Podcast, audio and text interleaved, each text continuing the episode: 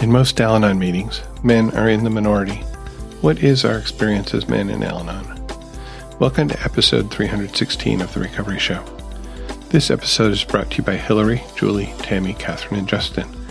They used the donation button on our website. Thank you, Hillary, Julie, Tammy, Catherine, and Justin, for your generous contributions. This episode is for you. We are friends and family members of alcoholics and addicts who have found a path to serenity and happiness. We who live or have lived with the seemingly hopeless problem of addiction understand as perhaps few others can. So much depends on our own attitudes, and we believe that changed attitudes can aid recovery. Before we begin, we would like to state that in this show we represent ourselves rather than any 12 step program. During this show, we will share our own experiences. The opinions expressed here are strictly those of the person who gave them. Take what you like and leave the rest. We hope that you will find something in our sharing that speaks to your life. My name is Spencer, and I will be your host today. This topic was suggested by a listener maybe a couple of months ago. I don't remember now who did it. I haven't been able to find the original request. But I asked you to send in your experiences as a man in the Al Anon program or as someone who maybe values the presence of men in your groups. A number of you responded, and I really appreciate the the depth and the breadth of the responses that I got. And I'm going to share these without comment because it is your experience that you're sharing. Hey, Spencer, it's Matthew from Atlanta. Thank you for another great episode. I just listened to the holiday toolkit. Wish I had had that actually on the 23rd, but it still was helpful, especially in helping me to get back on the beam after a holiday with well, one of the active alcoholics in my family. Your question about being a man in Al Anon, I wanted to share about that. I am a man in Al Anon. I am a fairly young man in Al Anon, and I am a single man in Al Anon. You know, we have a saying in AA that men stick with the men and women stick with the women. And I learned that the hard way that's not just to protect the women, that's to protect us too. I was 13 step by a woman in the ACA, and that led to me asking you to do the S-Anon podcast. So I, I got into a romantic relationship with a member of ACA that seemed to have a good program, but was not dealing with her sexual addiction issues and had a whole double life going on. And as a abuse survivor myself, I am more susceptible to those types of people and she had actually used what I shared in meetings for over a year and a half to manipulate me. That's of course probably an extreme case, but it is my experience nonetheless and I wanted to share that. Always a good idea to stick with the men. I only uh, spend time with women in public Al-Anon type outings never one on one, and of course never at my home. You know, I have to repeat to myself that Al Anon or any other recovery room is not a place to get dates. It seems logical that it would be great to date someone in recovery so I don't have to explain myself to an earth person that wouldn't understand, but I have found in my experience that it's just like adding gasoline to a fire and it doesn't help at all to do that. I actually, you know, am in recovery for love addiction. You know, I have, have issues if women hug me, full on hug me with, you know, if they are very well endowed and they squeeze me tight, it, it really creates problems for that program. And so I've had to set boundaries there as well.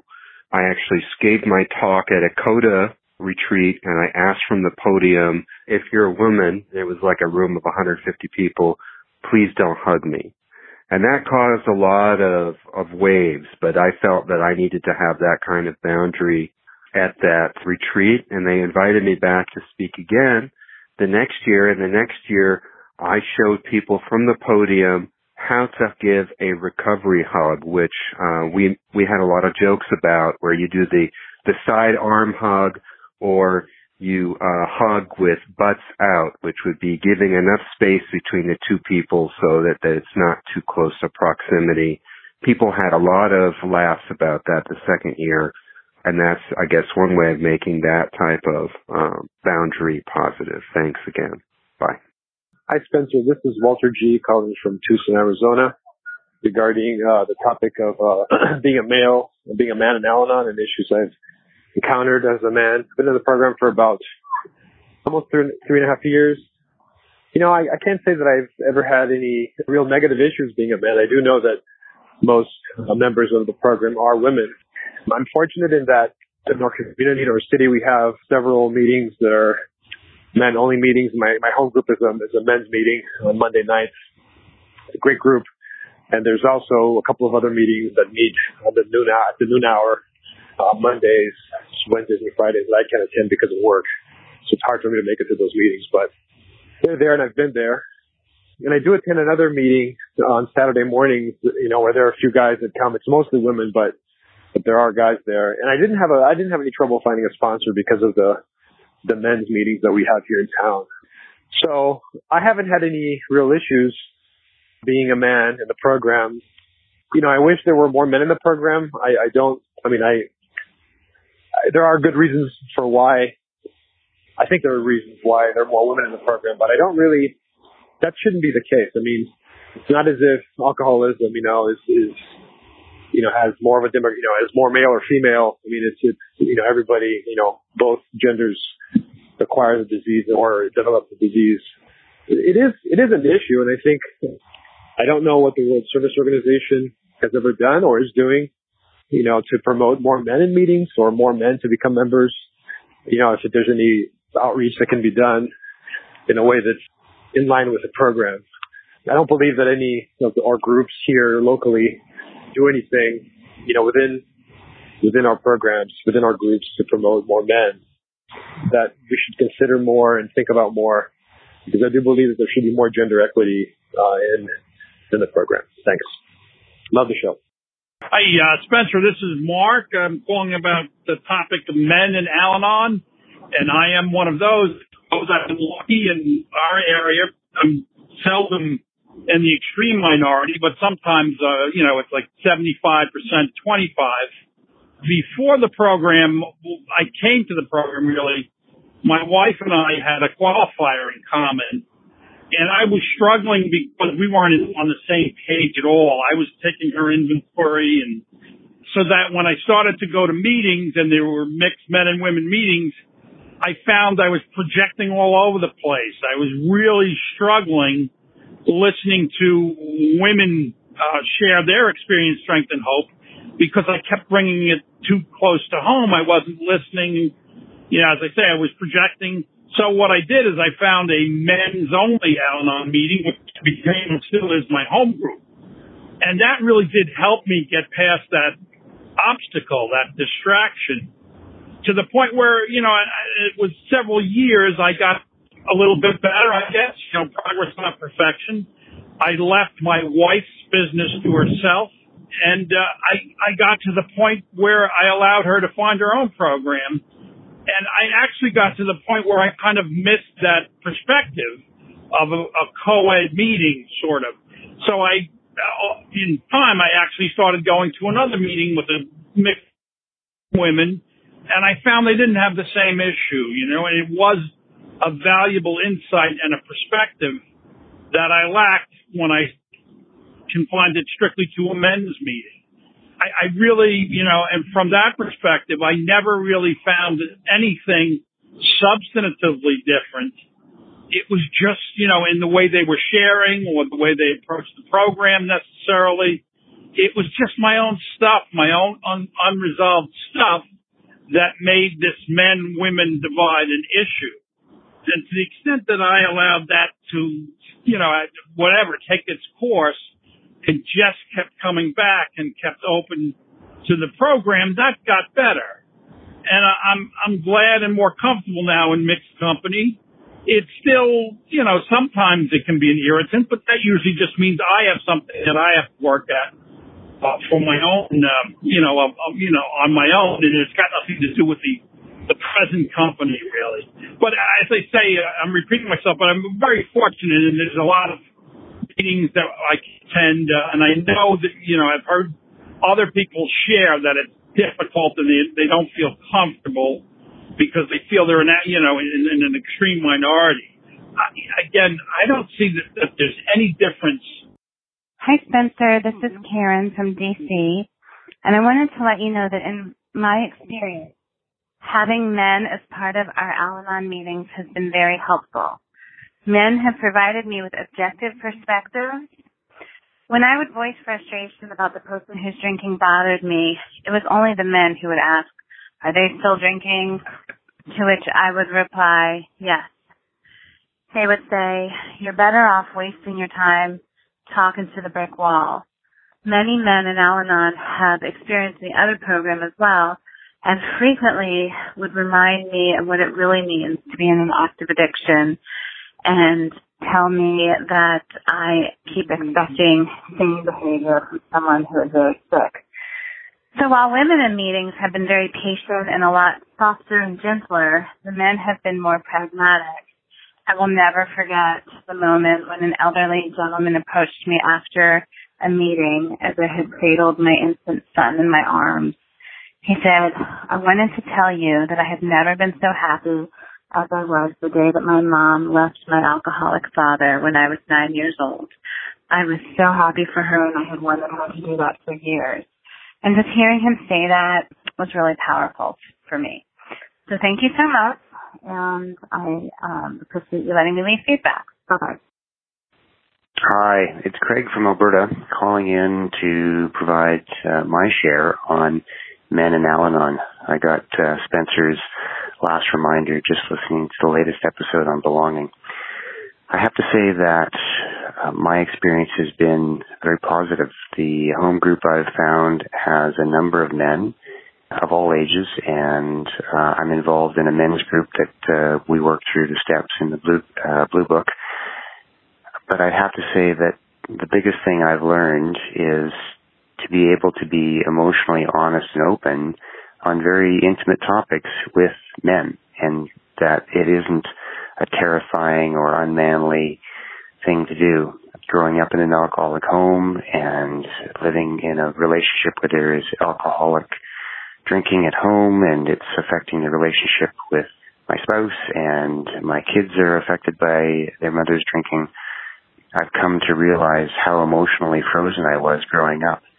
That was uh, in part from reading books that uh, have been discussed on this show and also in learning more about how I was in denial and I grew up having this pride in the sense that I could keep my temper for a long, long time. It would take a lot to get me angry, thinking that that was somehow a badge of honor and not really uh, knowing that it was such a strong indicator of my frozen uh, emotional state, the ability to stuff down and deny, and that it's only been in the last two years that I've been in Al-Anon that I've come to realize how emotionally frozen I was and how keeping those emotions stuffed down and that it, anger came out. And Spencer, you've talked about your experience of having explosive anger, and I, I too had that, and, and my ability to change how I react to the provocations that I get from my spouse when she's in a state of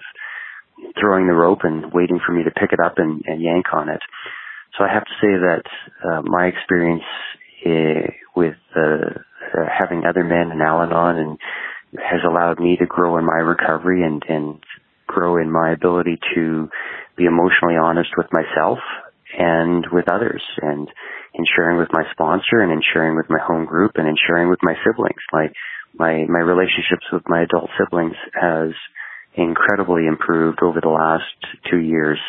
So I am so very very thankful for all that I have been able to achieve in working the program, and I only recognize how much more I have. And thank you, Spencer, for episode 146 on emotional security. That was an incredible. Hi, Spencer. My name's Amanda, and I want to say thank you to you and to all of the voices on the podcast. This is a huge resource. I share it and I just really, really appreciate your service. It's a, like a huge part of my day, my daily routine and recovery. I wanted to comment on the men in program topic. I'm a woman in my 20s and I obviously can learn so much from everyone.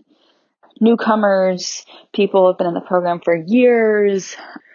It's just so much. There's always nuggets and wisdom from anybody and everybody. But I do really appreciate hearing from men. It's interesting to meet people who are fathers and who are grandfathers uh, and of all ages, um, but they just, and hearing their journeys and what they share, it really gives me a lot of hope for my dad and for some men in my family, as well as just hearing their stories. It just helps me have a lot of compassion. I maybe haven't had as much of an experience with older men in my life being open to connecting and talking and sharing and being vulnerable. And so it's just really a nice place to hear and connect with so many different voices and experiences. I also appreciate as a person, uh, but especially as a woman, a space where I can share.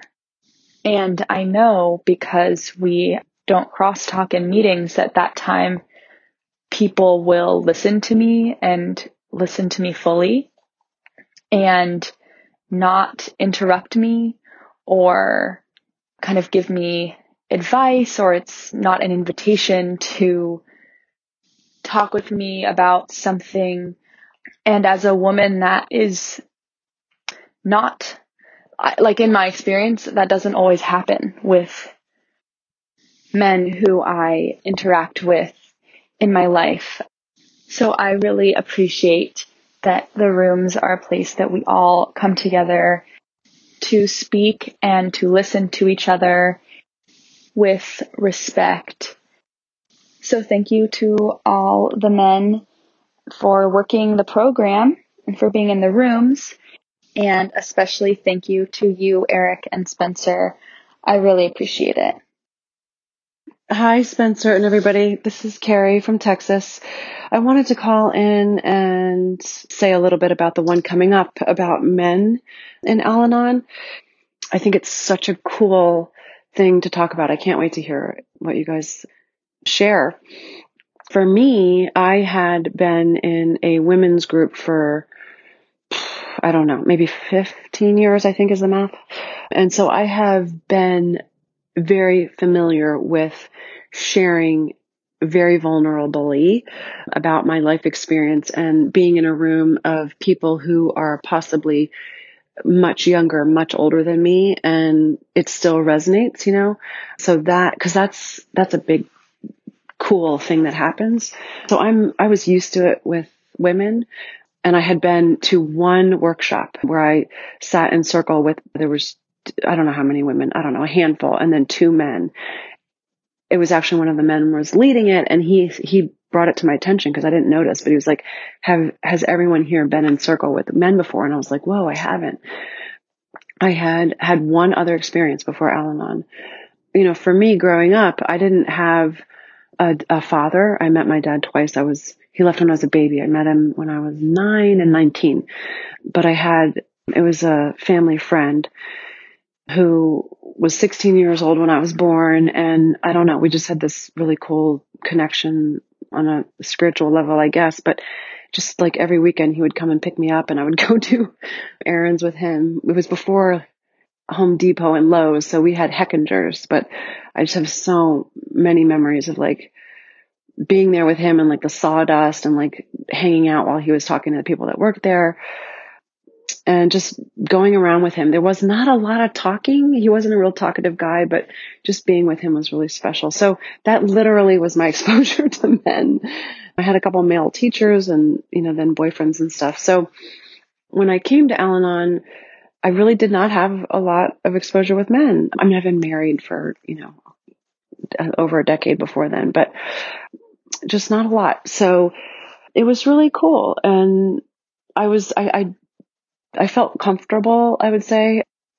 I don't know. It's I and I also had a lot of guy friends in high school and college. And I and I miss that. And actually, I'm just realizing that as I'm speaking that I have felt that a little bit with the men in Al-Anon because, you know, when you get married, you hang out with, I mean, not you, but I mean, everybody's different. But so for me, when I got married, I'm not going to go hang out with my guy friends or call them on the phone in the same way that I did before because I, that's fine. But for me, it's out of respect because I wouldn't feel comfortable if my husband was doing that. So, but we have mutual, sorry, wait, couples that are mutual friends and that's fine and it's fun, but it's, I don't know. I, I miss having guy friends. I really do. So it's been nice, um, making friends with guys at Al Anon that are, you know, maybe my age or a little younger or a lot older.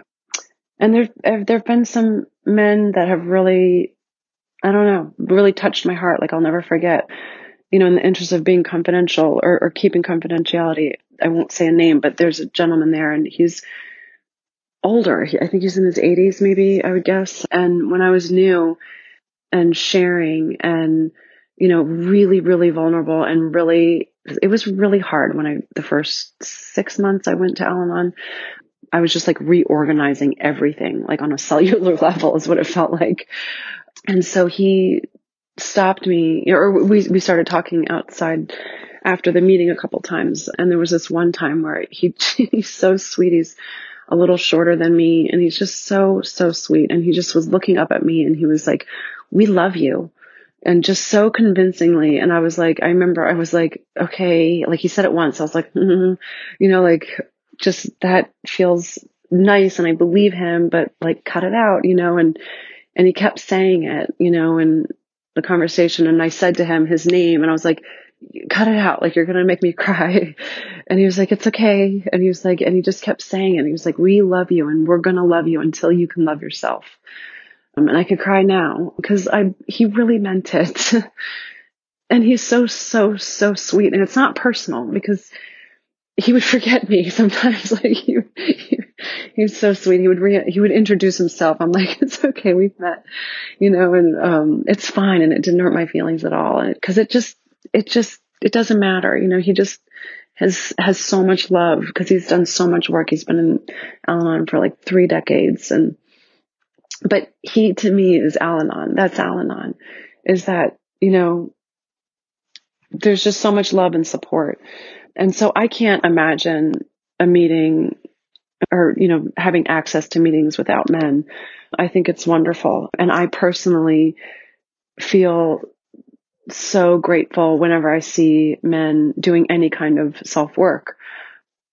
Because, you know, men get a bad rap sometimes, and there are a lot of, you know, men, just like there's a lot of women who are just maybe not breaking the cycle of the family that they grew up in, and it's just not a lot of health.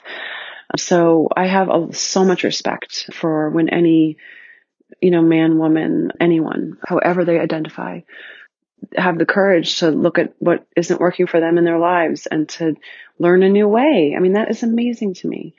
And I do have, there's a meeting here that um, every Sunday at 9:30 and it's women only. And I go to that sometimes because it's nice. It's nice to be in a room with just women. Nothing weird or different happens. It's just I don't know. I don't know exactly what the difference is, but honestly, I'm trying to think of like what appeals to me about that meeting. And what it is is just that I've seen those same faces in there for the past 5 years and I that to me is always a sign of a really good strong meeting.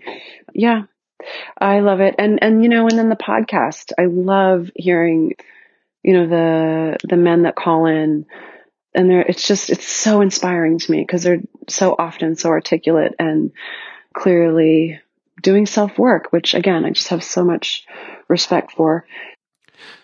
And I guess I figured I should share my own experience as well.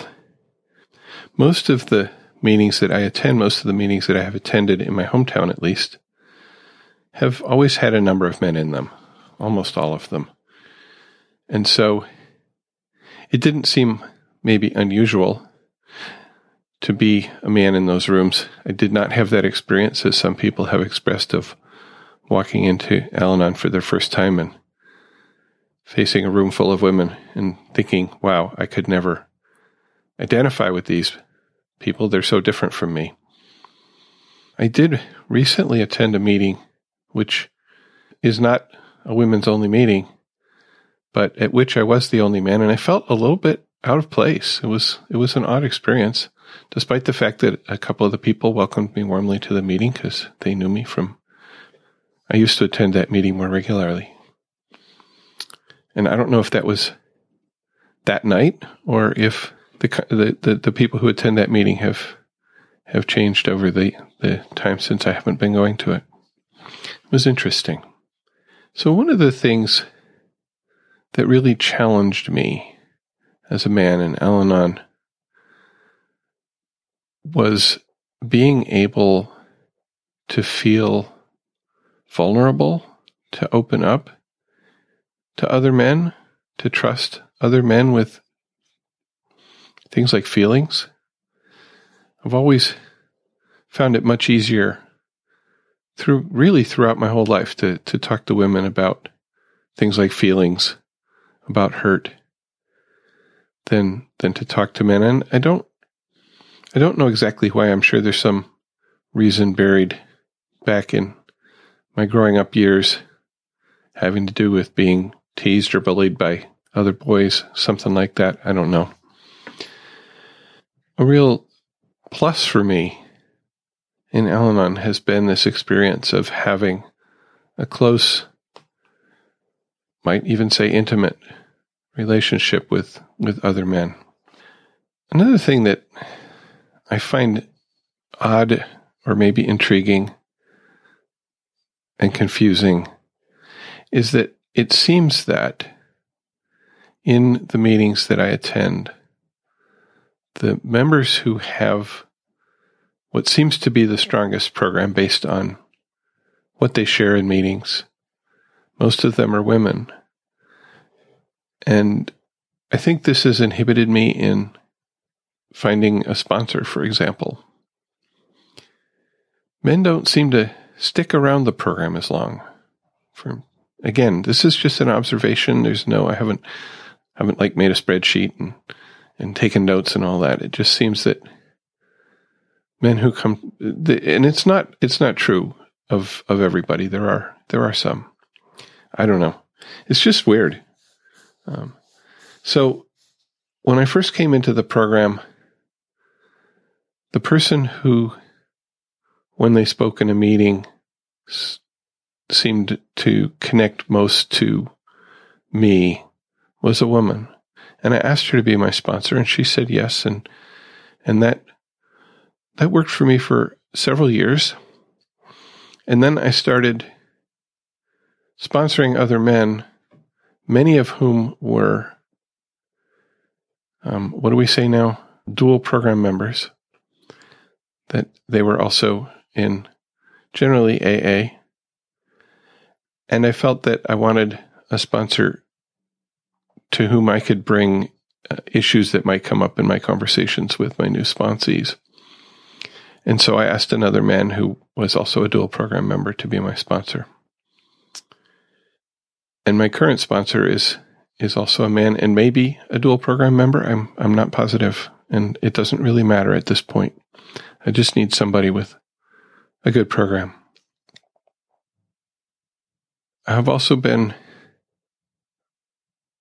a member of three small groups over the years, small step study groups, which around here we call AWOL, standing for a way of life or a way of living.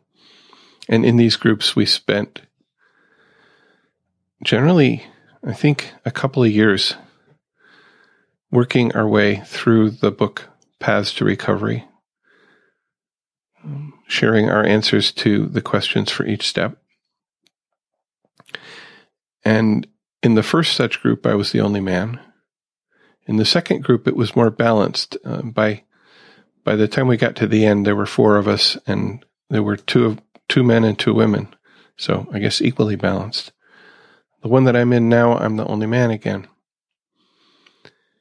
and I, I have gratitude that, in fact, one one of the per- people in my current group said one of her friends asked her, Well, will you be okay sharing stuff with a with a man in the group? And I'm grateful that her answer was, yeah, no problem. And really, we've had we've had some quite open sharing about all kinds of things. So I'm grateful that even though I'm in the minority, I can still be present. So I'm grateful for that acceptance. So I think for me, it hasn't been a huge issue. I have had occasions when women have asked me to be their sponsor, and I always had to think very carefully about that, about would I be able to maintain a proper boundary in that connection? And in general, I have. So I don't know. I remember listening to to an, uh, an Al-Anon speaker talk, and the person, the woman who was speaking, said, "You know, I sponsor people. And I think that's the way I felt. That we're all people. But I can understand that that for other people that may not be true. And mostly mostly I'm sponsoring men. Partly because they want a man as a sponsor, and there are not so many of us, are there? Anyway, that's my experience. I'm glad that I can be in this program. So I was thinking about music for this episode, and I was like, I don't know. You know, like, how about I'm a man? No, okay. That's too obvious or something. But a couple of people wrote recently with song suggestions. Said maybe you can find a show that these will fit in. And I'm like, well, they're recovery songs and I'm going to share them here. Krista from Nevada sent a suggestion closer to Fine by the Indigo Girls, and she writes Before I found the program, I was never grounded, always searching. The program has helped me to become stable and given me a set of tools. I am no longer searching for the answer. I have found my serenity. This song used to make me cry. Now I am blessed with a smile. Thank you, Al Anon and God. And thank you, Krista.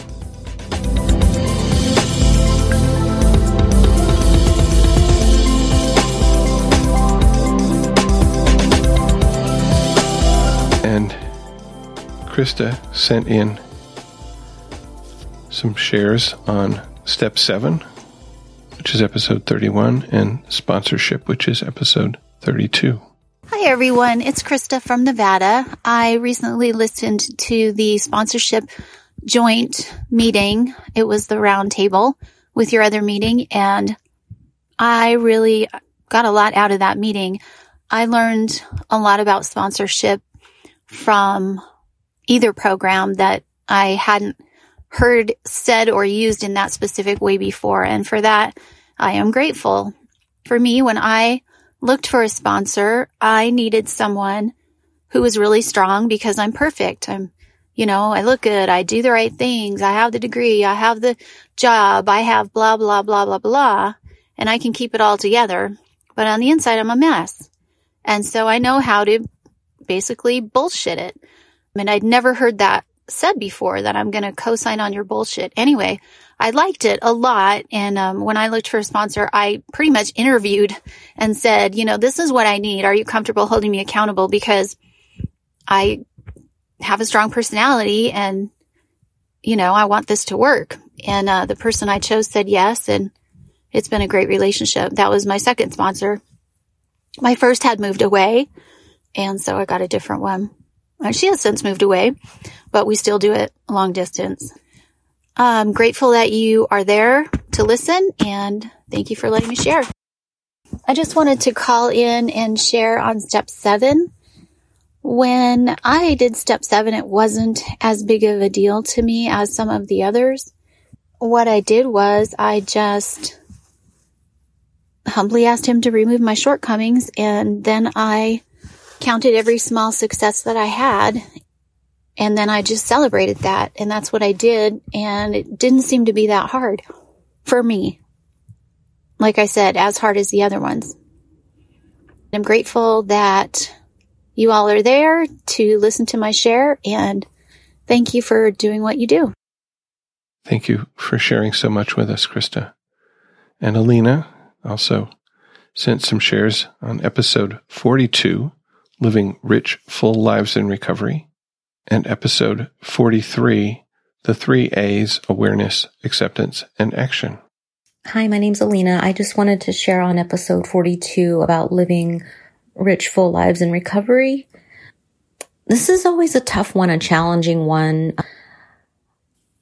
You know, even if my qualifiers are an active addiction, you know, I know it is possible. You just have to like, I, I realized that for me, I had to like not be so shy and not be so reserved and reach out. And I know it sounds easy now, but I know that in the beginning, you know, even the idea of living a rich, full life, even when my qualifiers were an active addiction was really hard.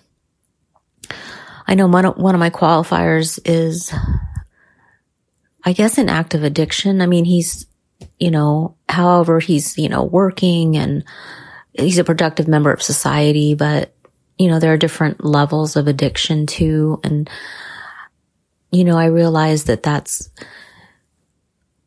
you know, doesn't define me. It defines, you know, his side and, and I'm not to take his inventory or anything like that, but that's something that he needs to deal with. That's his journey. That's his thing. I have no control and I'm really powerless over everything. I mean, I just, you know, it does feel good to look back and realize that I've done a lot for myself as far as recovery and in contact with my sponsor pretty much on a daily basis and getting together to work on the steps and you know, reaching out to Al Anon friends and self care is in there.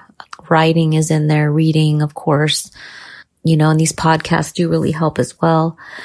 It does make a difference. And, you know, I don't have to be so hard on myself and, you know, so there's times when I'm not living that life and I do get upset and sad and have to sit in my feelings for a minute, but that's okay. You know, it doesn't make me a bad person. It doesn't mean I'm failing at anything.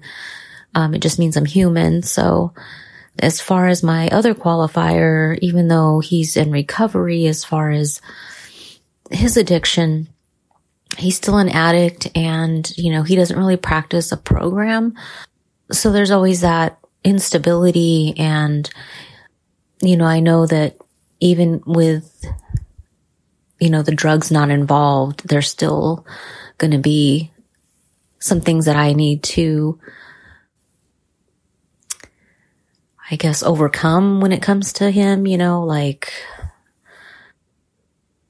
all I can do is support and love him. And, you know, I know there's going to be challenges on both ends and that's always difficult. But anyways, I know that it is possible to live a rich, full life in recovery, even with your qualifiers in active addiction or not. You know, it just means that you love yourself that much more. And um, it's a day to day thing. It's one day at a time. And I know that it's not always going to be on the up. There's going to be downs too, but I know that I'll be okay. It'll pass. It didn't come to stay and that everything will be okay. So I appreciate the podcast. I appreciate everyone's share and I'm so grateful, you know, to have this program. Thank you. Bye. Um, I just wanted to share on episode 43 on the three A's awareness, acceptance, and action. This was a really good topic. You know, when you break it down like that, and, you know, I, I heard someone else share, sometimes you forget, like, you become aware but the acceptance part kind of gets overlooked and you're like quick into action and stuff. And I guess, you know, recently my qualifier and I had a disagreement and, you know, I was aware of what was going on because it's kind of like a pattern for us. And, you know, that's the frustrating part is I'm in a program and, you know, he's not. And that's for him to decide and make a decision on. But I became aware of the situation and what was going on. You know, it was hard for me to like accept it, I guess, because I just feel like frustrated in a certain way. But I noticed that uh, once I accepted it, I realized, you know, I really don't have to, even just like sitting still and not really doing anything is, is action in itself. And, you know, that's basically what I did. And I noticed that each time the codependent part of me is like, oh, I got to fix it now. Like we got to like work through this and, you know, we can't just let it, I can't sit with it because it's eating at me. And, you know, these thoughts go through my head. And of course I get stuck in those thoughts like he's doing well and, you know, he's okay with this. And just the list of, you know, stupid, silly things that you, we start thinking to ourselves or that I do anyway. And these three A's help me to pause a little and maybe not get so consumed in everything and kind of just focus on myself. And I realize that things, you know, seem a little bit more tolerable in that way. So, um, anyways, I just wanted to share on that topic and I appreciate everyone's shares. Thank you. And thank you, Alina, for continuing to share with us your experience of some of our earlier episodes. Thank you. I do have an upcoming topic that was suggested of the experience of people in Al Anon who are dual program members in Al Anon and another 12 step program to share how maybe your programs complement each other how they are different, how they're the same, and how do you deal with that part of your life that is the other program when you're sharing in Al Anon meetings. Since I don't have that experience, I'm really relying on you to share yours. Thanks to the people who have sent in shares, I'm still still open for more.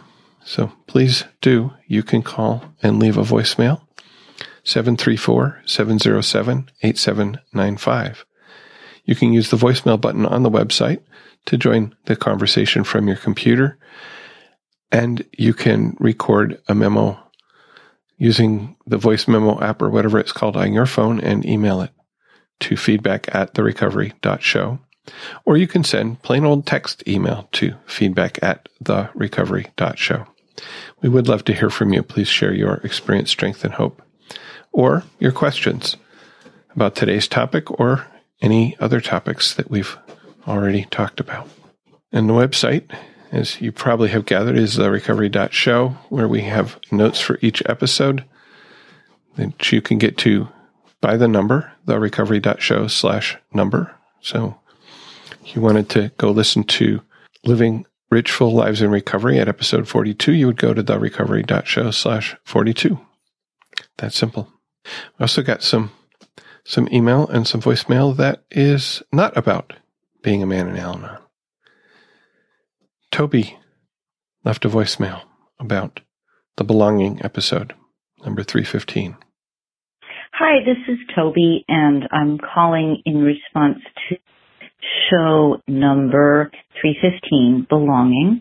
And I just wanted to add a comment, um, something that really helped me when I first started attending Al Anon meetings, I thought I had to identify whether or not my loved one was an alcoholic until I heard someone say, if someone's drinking bothers you, you're in the right place.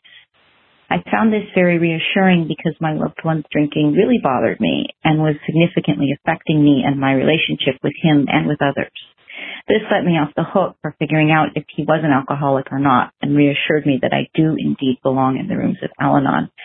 I hope that along with Spencer, your comment about if you feel like you belong here, you can stay and figure it out. Take as long as you need to.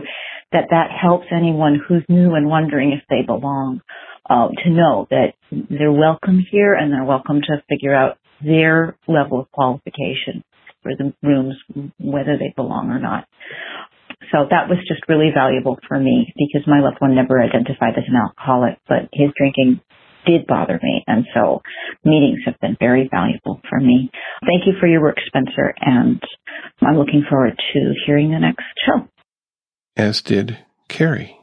Hi, Spencer and everybody. This is Carrie from Texas. I wanted to call in and talk about the episode I listened to called Belonging. Thank you so much. It was so nice to hear. And sometimes I just wish we could like all be in the same room together. But that was such a great topic. And it's something that I've thought a lot about because when I went in for the first time five years ago, it was, I, I actually had penciled in in lead pencil in my calendar to go to this one meeting.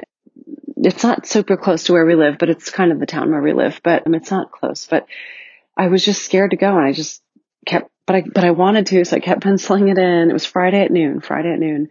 And then I called a girlfriend and was, you know, telling her that I wasn't feeling great and so she was like, "Come with me this Friday at noon." And I was like, you know, like and she mentioned the exact Al-Anon meeting that I went to, wanted to go to, which was kind of crazy when I think about it because there are a lot of other ones. So we went and I really wasn't sure if I was allowed to be in there, literally, because growing up, it was me and my mom and she, she doesn't like to be around people who are drinking. She complains about it. She's like, they're loud. They think they're funnier than they really may be. You know, and she's like, they're spitting. She doesn't like it. So I did not grow up with it visually in my house. So I was like, these people seem nice, but when they find out, I, they may ask me to leave, literally but I kept coming and I and I would check with people. I was like, you know, my mom didn't really drink. Is it okay? And everyone was so friendly and nice. So I, I just kind of kept tiptoeing in until it was really amazing. It might have been like maybe two years in and there was a gentleman leading the meeting and he shared that one of his grandparents drank and but that his parents didn't and I remember exactly where I was sitting, like on the left side of the room. And it just, I mean, it is amazing. I mean, like it's like time stops and like starts stretching. And I was just like, oh my gosh, that is me. Because three out of four of my grandparents were heavy drinkers. You know, they never called themselves alcoholics. I've talked to my mom about it and she does not see them that way. She said something really weird. She was like, whatever, it doesn't matter. she just said, she was like, no, and they just, she brushed it off is what it was. She was like, they just drank to use it as an excuse to get angry. What? Like, that was just, it's fine. It's her perspective, but it was just like, whoa, that's interesting. So three of my grandparents drank like, you know, every Friday. Um, I would say, you know, kind of high functioning, but it wasn't pleasant for the children. I know that. So that was a really big moment for me when that gentleman shared that about his family. Um, and that's not even what brought him into Al Anon. He shared that it was one of his children. So it was just, I, I felt really kind of lucky that he shared that little, you know, um, that detail about his experience because it really gave me such, um, I guess peace. Um, I mean, I, I, I knew I belonged in Al Anon before that because it's just, I just, it just felt like, I don't know, something felt like, oh, you know, just like this is, this is the language. This is everything that everyone is talking about is something that I have experienced myself on some level, you know, even if the details are different. So I, I, I knew I quote unquote belonged before that, but it really just gave me this other sense of peace. So so, so grateful. I'm leaning on the podcast a lot lately because of this diagnosis I have called adrenal fatigue. So I'm really not able to get to meetings like I uh, would like to. So I don't know if you guys know this, but if you have an iPhone, there's a way to save episodes. And so I have all of Mary Pearl's episodes saved. I love her so much, by the way. Oh, and I was so excited the other day. I worked into conversation, something she said. Oh, she was talking about a, a conversation she had with her husband, and she said, he said to her, you never apologize. And she said, that is a lie from the pit of hell. I think she said it was so funny. I love her so much. I forget which one that was, but it's great. So anyway, I worked that into a conversation with my husband and I was laughing. He was like, what? It's so funny. But, um, I told him, but Anyway, so I listen to my favorites over and over and the new ones that come out. Just so much gratitude and I look forward to hearing this new one. All right. Hope everyone is well. Thank you. Bye. And thank you, both of you. I'm glad that that episode touched you. Michelle writes, Hello to everyone at the Recovery Show. My name is Michelle. I'm a sober member of AA, sober date 51003, and a newcomer to Al Anon this year. I've had some exposure to Al Anon over the years, as my mother has been a member of Al Anon for nearly four decades. Since birth, I've had qualifiers around me in every direction, shape, and size. It is my current belief that not all codependents become addicted to a substance, but I have yet to meet a real alcoholic or addict who isn't codependent. It is also my belief that I crossed that invisible line trying to numb the pain of my own codependency. As you know, it is excruciating at times. For nearly two decades of sobriety, I have purposely avoided Al Anon, wanting not to be like my mother and refusing to open my mind that perhaps I could learn something different with respect to a recovered life. Then, at the end of last summer, my husband relapsed after nine and a half years clean. We both became extremely complacent in our programs. Life didn't get in the way, we did, putting all the great stuff recovery gave us before recovery itself. Pain is the touchstone to spiritual growth, at least for me. He is sober again, but not working the program I think he should. Smiley face. Right? I mean, God knows it's me who has the answers. Not. I found your podcast while searching for something to soothe my mind and hug my aching heart. You've done both. I can't thank you enough for the courage to stay the course of your own recovery. In so doing, your experience, strength, struggles, hope, and perseverance have opened my eyes, heart, and mind to a loving, kind, and supportive place to learn. I'm here in Al Anon to stay. I know I need it. The steps are the same, but the atmosphere is vastly different. It is softer, kinder, and forgiving. Three states of being I have struggled with both receiving and giving. I'm looking for a sponsor who can see both sides of my coin. God will bring this person to me at the right time in the right place. For now, I will continue my meetings in both fellowships, my step work, currently on step four, long overdue, and service work. Your shows are wonderful for me, showing me that life is life. We learn, we grow, we fall down again, and we get back up, reaching for the hand of someone who has fallen before and knows the way. Prayers and hugs, Michelle. Well, thank you, Michelle, for for sharing your experience because I'm sure it will touch another listener. Sarah left the voicemail about step eight, which was episode 35. Hi, Spencer. This is Sarah from Massachusetts. I am calling after having listened to episode 35 about step eight. And I want to say thank you to Alina, who is a listener who has been commenting on the episode she's been listening to. And it was her comments about step this, listening to this episode that inspired me to look it up and listen to it. And I, I have to say, I, I found this episode incredibly moving.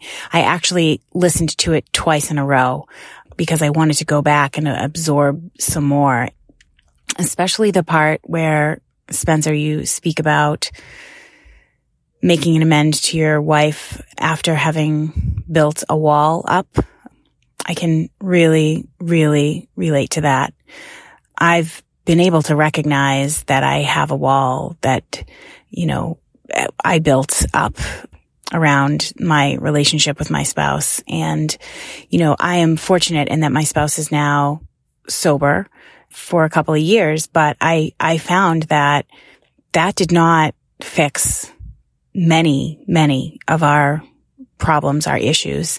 And it definitely did not inspire me to take that wall down right away. And I get that that was protective for me, but I, I can really see the harm that, that that has done to our, to our relationship. And I am actively working to take that wall down, but it's really, really helpful to have you describe your experience.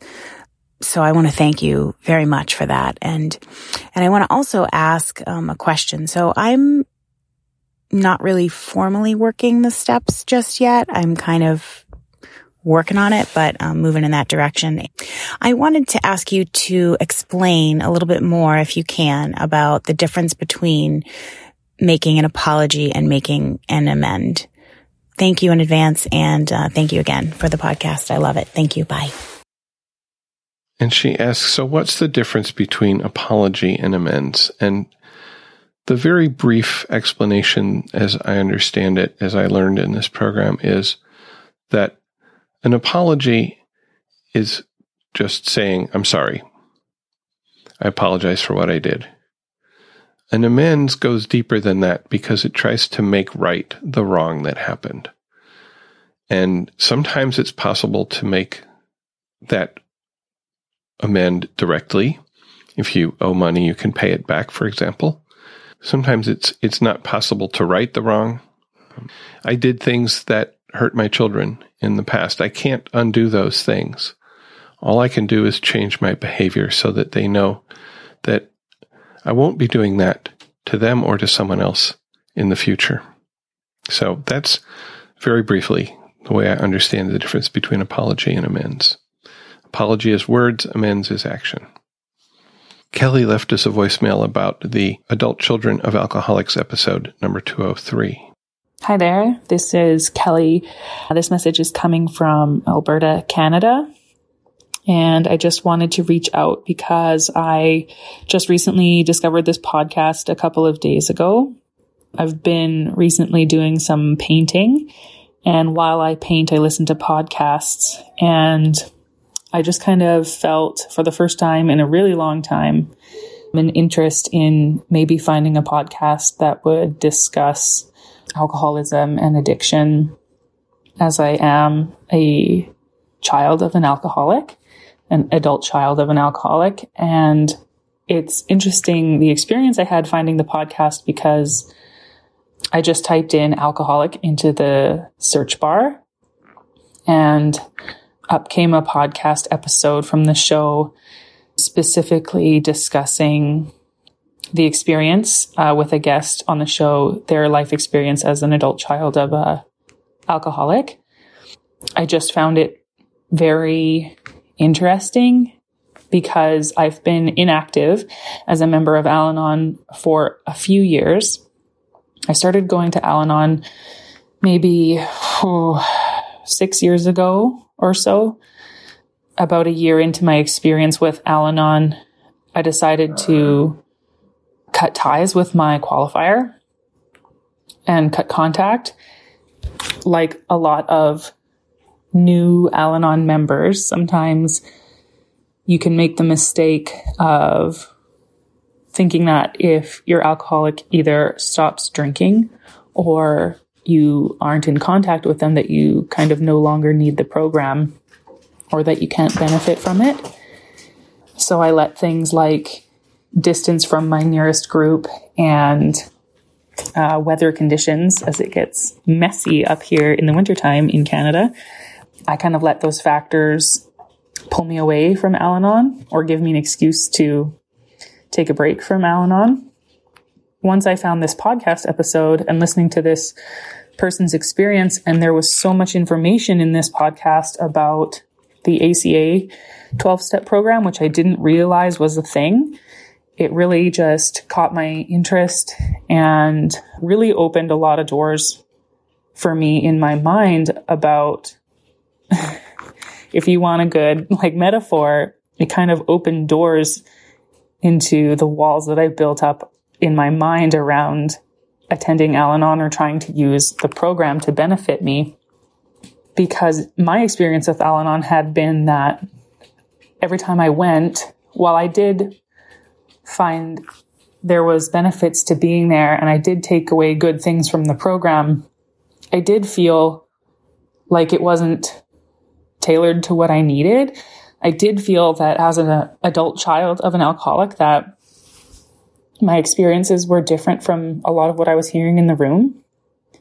In the group that I attended, there was a lot of spouses of either current or ex alcoholics or ex spouses of alcoholics, and not very many children at all, if any. Of course, lots of people choose not to share who their qualifier is. I found attending the group that I just felt like nobody really understood what it's like for me that I didn't really closely connect with anybody's story while all sharing and all stories told or experiences told in that group had positive things to take away, I didn't feel like I was getting enough. And so I just wanted to share that listening to that episode and finding out that there's a program specifically for adult children of alcoholics just really inspired me to get some new literature, Al Anon literature that I didn't have before, some specifically for adult children of alcoholics. And I did check out the ACA website and got some literature from them about their 12 step program. And so I just kind of wanted to say thank you for doing that episode and let you know that I'd really love to hear more from that perspective. I think everyone's perspective is, of course, powerful and important and worth talking about. But of course, this one being mine, I feel particularly passionate about it or interested in it and hopeful to hear more about it. So thank you so much for sharing that podcast. And I hope to hear more from that point of view. Thank you. Thank you, Kelly. I'm glad that you found value there that you didn't even maybe know you were looking for. And I would be delighted to do another ACA episode with somebody who has that experience. Please email me feedback at the recovery.show if you are interested in doing that and we can set up a time to do record a show. Thanks. Marcy writes, Hey, Spencer and fellows. I'm new to Al Anon, maybe three weeks now, but I have been in another program for about six years. I struggled with God and higher power stuff when I first entered the program. It's easier now, but mostly thanks to a phone meeting I found in my program about unconventional spirituality. In this meeting, I get to hear about how to work the program from atheists, seekers, non-believers, etc. I would like to suggest an episode of your show focusing on how fellows have found recovery in Al-Anon when they have unconventional spiritual beliefs or are atheists. Thanks for all you and the Recovery Show supporters do. The podcast has been instrumental in my Al Anon recovery journey. Marcy. Well, thank you, Marcy, for that idea. And I'm so I listened to some other recovery podcasts. One of them is called Sober Speak. And ooh, maybe six months or so ago, he interviewed uh, he talks to AA members. He is a, it is an AA recovery podcast, but he talked to an AA member who actually leads an atheist AA meeting. I'll see if I can remember what episode what it was and, and maybe put a link in the show notes at therecovery.show slash 316. Also, if you fall into that category of uh, atheist, seeker, non-believer, agnostic, unconventional spiritual belief, and you'd like to share your experience of how you have worked those God steps in this program, please do. Voicemail, email, whatever works for you. Love to hear from you. Thanks. Got some reviews in Apple Podcasts. One from Lisa in Canada. Just what I needed is the title. My circumstances don't allow me to get out of the house in the evenings, so, so this has literally changed my life. I've never gone to Al Anon, but this has given me a pretty good idea what it's about and has helped me immensely. Thank you. Joy in the US writes, Easy does it. My first experience with Al Anon was finding this podcast, and wow, I found a place. I know there's much more I need to know, read, listen to, digest a bit, but this is a first step, and you made it so palatable. Thank you from the bottom of my heart. I will be listening, supporting, and gaining a new outlook on myself and my situation with my loved one. God bless. Amaryllis wrote about parenting. I just stumbled upon this podcast and I really connected to the session on parenting. It was very helpful hearing others' experiences. Thank you. Rhett Law in Canada writes, Take Al Anon anywhere. This podcast does a fantastic job of communicating the help for living a serene life that the Al Anon program offers, whether the alcoholic or addict is still drinking or not. An excellent showcase of the Al Anon program lived out. And I want to thank everybody who has left a review um, in Apple Podcasts or in whatever app you might use to listen to the podcast. Also, of course, all of those of you who write to us here directly. Your reviews and your emails might help somebody else decide they want to listen more or listen at all. And I also want to say, I'm really glad that we can provide here your meeting between the meeting, as I've heard it said sometimes. But I also believe there is no real substitute for face to face meetings, or if you can't get face to face, try maybe an online meeting or a phone meeting. There are a number of those listed on the Al Anon website. If you go to Al Anon, I think it's alanon.org, click on the meetings, and then there's a, a tab for electronic meetings. So it is possible to get to a meeting from your the comfort of your home.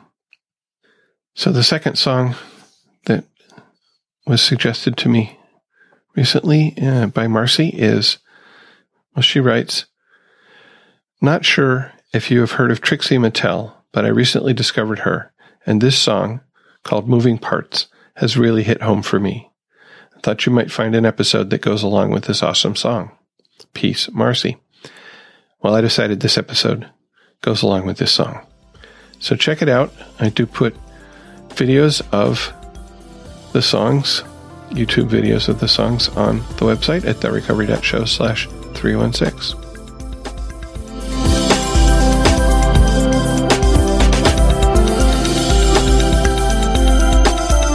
Thank you for listening, and please keep coming back. Whatever your problems, there are those among us who have had them too. If we did not talk about a problem you are facing today, feel free to contact us so we can talk about it in a future episode. May understanding, love, and peace growing you one day at a time.